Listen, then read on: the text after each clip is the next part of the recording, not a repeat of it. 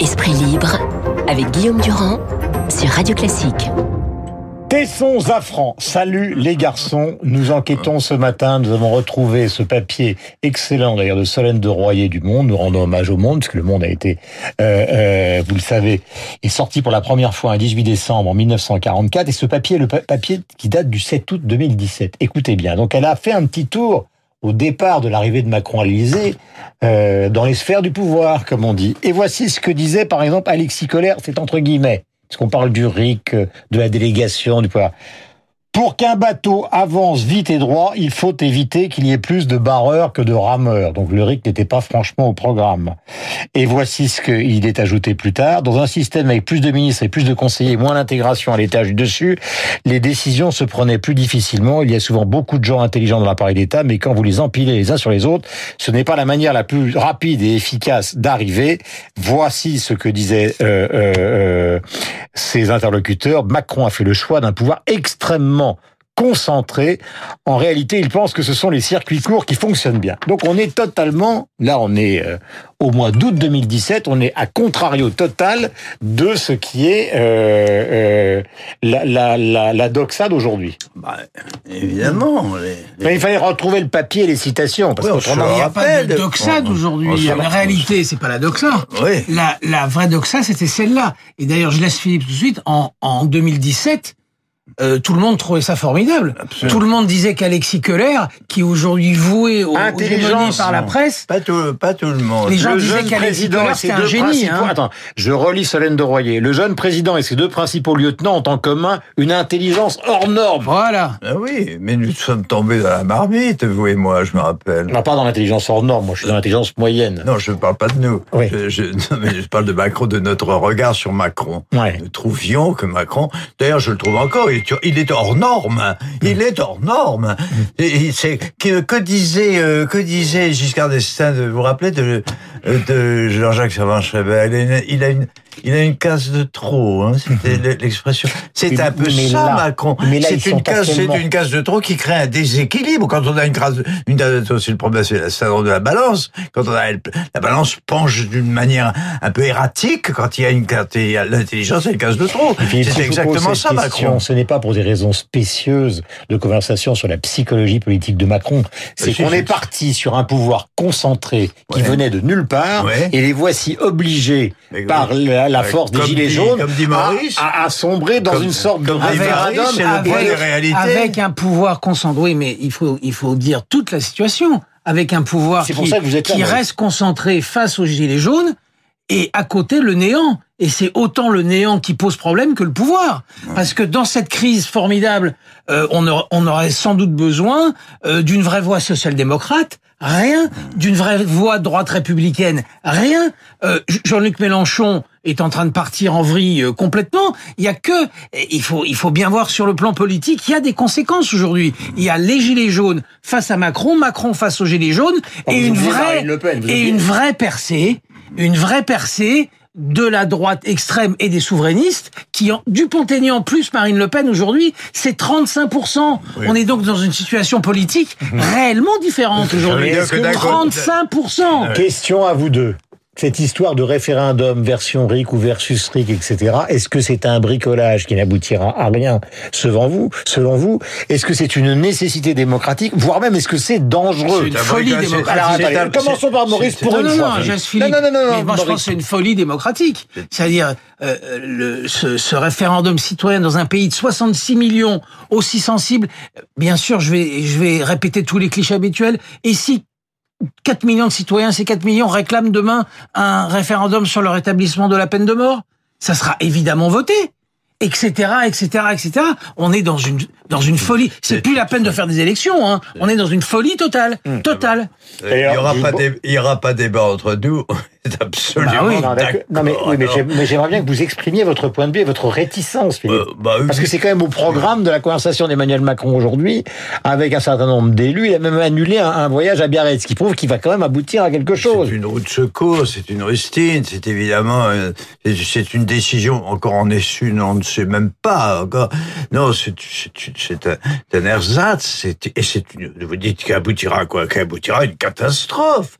C'est tout à fait évident. La France n'a pas la culture qu'il faut, et le principe même de cette œuvre n'a rien à voir avec la démocratie. Enfin, écoutez, Tocqueville et les autres ont dit avant moi, la démocratie d'opinion est, est une, une catastrophe dans son dans son devenir, dans ses dans ses Mm. effets.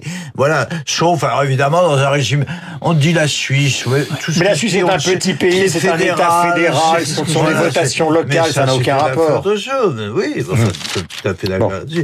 Mais, Donc, pour mais- tous les deux, mais, vous- mais ça y est, c'est parti. C'est parti. Ah oui, c'est ça le Et on problème. va, on va voir le, ça va voir le jour, c'est certain.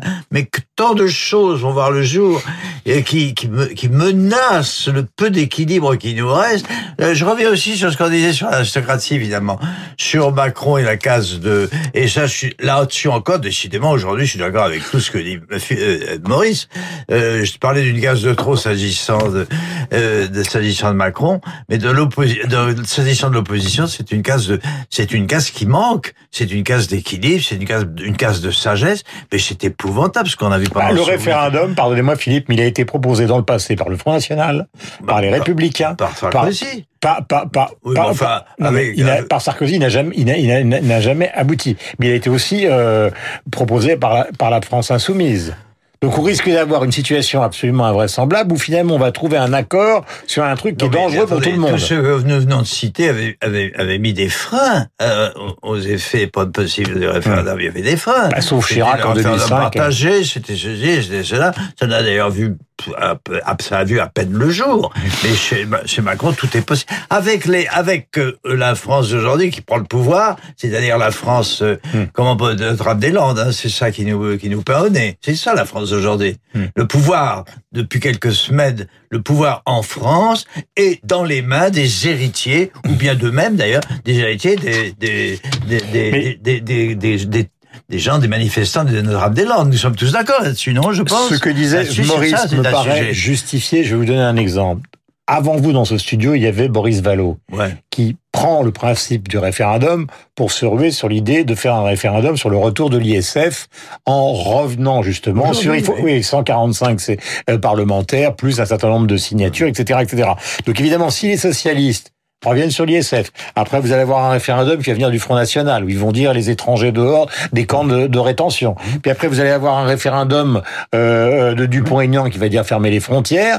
Et comme les limites sont les, les limites démocratiques, qui sont les limites de la réglementation de ce référendum, sont quand même assez souples, ça risque d'être un désordre terrible, Maurice, non? Horrible. Ça risque d'être un, un désordre absolument terrible. Mais là, le, le, le- la cinquième explose. Quoi. Il n'y a plus de, il y a, plus de majorité. Il y a plus, c'est un système de. Donc c'est bien ce que ça veut dire que ce que va faire Macron aujourd'hui, c'est d'essayer de définir une règle du l'encadrer, jeu de l'encadrer, de, qui, de le- qui accepte le principe tout en l'annihilant en fait. Oui, c'est ça, exactement. C'est exactement ça. Alors on- là, on rentre dans un jeu politicien, politica, on peut le dire comme on veut, où il faut qu'il qu'il accepte le principe tout en le rendant le moins dangereux possible. Mhm. Euh, sacré numéro d'acrobate. Euh, cette petite phrase de Gilles Legendre que nous repassons ce matin avec bonheur, car elle est commentée dans toute la presse, ce n'est pas un accablement, mais c'est un symptôme.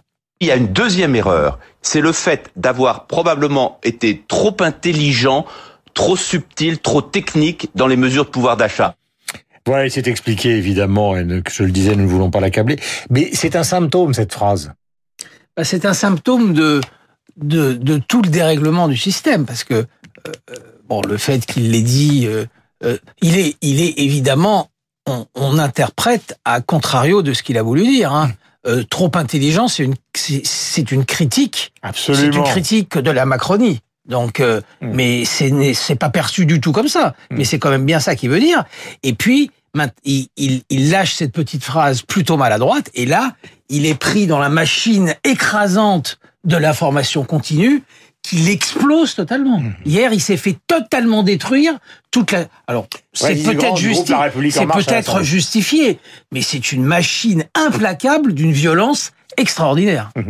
Euh, si je posais cette question, Philippe, c'est pas forcément pour l'accabler, mais si on prend par exemple l'exemple du SMIC, euh, on voit que par voit Ah, que c'est non mais c'est la machine un peu folle, c'est-à-dire que le SMIC normalement 5 millions de salariés devraient bénéficier euh, de cette augmentation, mais tout à l'heure effectivement on se rend compte que par exemple quelqu'un de riche, euh, on va prendre un exemple, vous Philippe, euh, vous auriez épousé en, en seconde noce récemment une dame qui vivrait au SMIC, elle n'y aurait pas droit à cette augmentation. Donc en fait, on se rend compte que tout est compliqué. Oui, bon, Mais bah, c'est la, c'est la justice, ça, qui n'est oui, pas c'est le droit. ce hein. que. euh, Oui, mais C'est la justice non. sociale. Oui. On devrait applaudir, c'est ça qui est Oui, mais au nom du féminisme, cette femme, elle peut hurler. Aussi, oui, vous avez raison. oui, oui. Non, non, Vous allez rabattus tous les deux ce matin. Non, enfin, il y a- c'est c'est la loi du mariage. Il y a des contrats de mariage. Il y a quand même une culture. Il y a une jurisprudence. Il y a une culture. Il y a un usage. On va, qu'est-ce qu'on, enfin, que, de, de quoi parle-t-on? On Euh, parle de la vous- vous parlez- complexité de ce tournant social qui ne dit pas son nom et qui semble-t-il, et en termes de financement, et en termes d'organisation politique, le financement, c'est la prime d'activité, c'est le SMIC, c'est les entreprises à qui il va falloir reprendre 2 milliards et demi, c'est le taxation des GAFA alors que l'Europe n'a pas pris de décision définitive. Ça, c'est l'aspect financement des mesures. Et puis, il y a l'aspect organisation politique des mesures euh, qui sont extrêmement compliquées. Le problème n'est pas Macron. D'abord, Macron ne fait que payer un, un, un héritage euh, dont il essaie de compenser les effets négatifs. Ah, Premièrement, alors cessons d'accabler le pauvre Macron.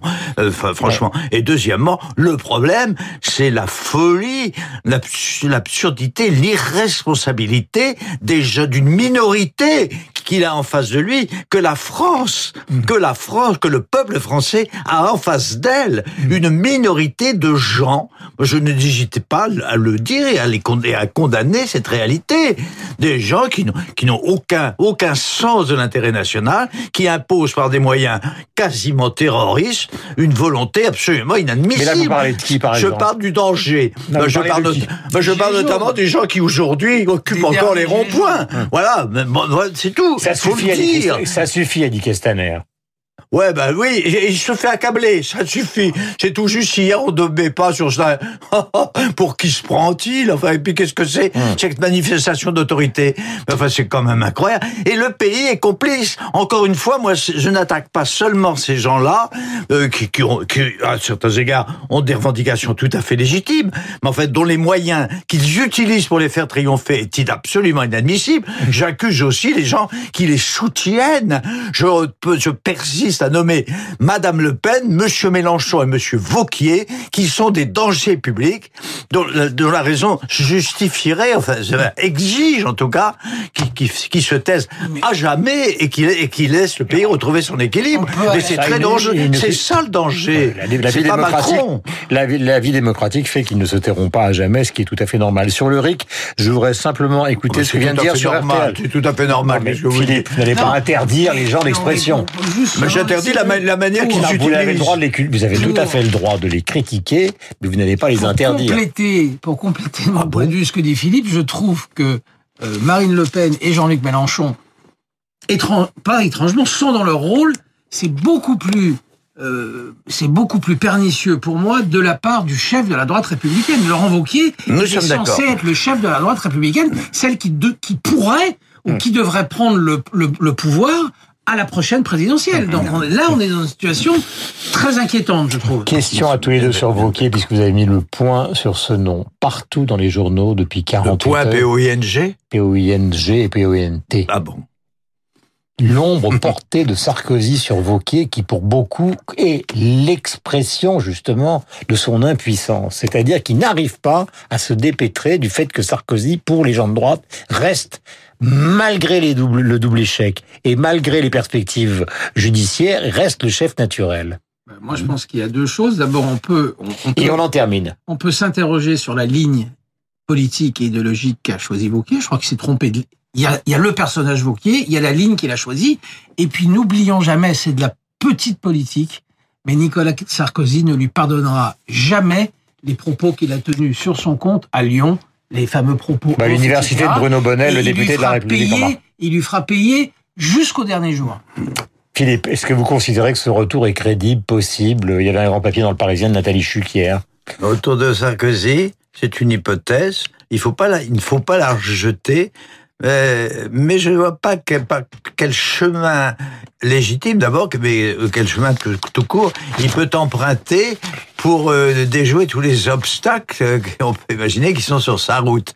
Peut-être, oui, il est il serait un recours à certains égards légitime, s'il respecte la loi, bien sûr, mais par quel chemin et pour déjouer, encore une fois, quels obstacles, notamment des obstacles qui n'ont rien à voir avec la légitimité démocratique. Je parle des, des, des, des comment appelez-vous ça, des gilets jaunes. Alors, alors d'autant plus que maintenant se pose le problème des gilets bleus. Quel pays, mon Dieu 8h59 sur l'antenne. Merci à tous les deux, donc Philippe et Maurice euh, sur l'antenne de Radio Classique. Nous avons rendez-vous avec Laurence Gontier et Franck Ferrand.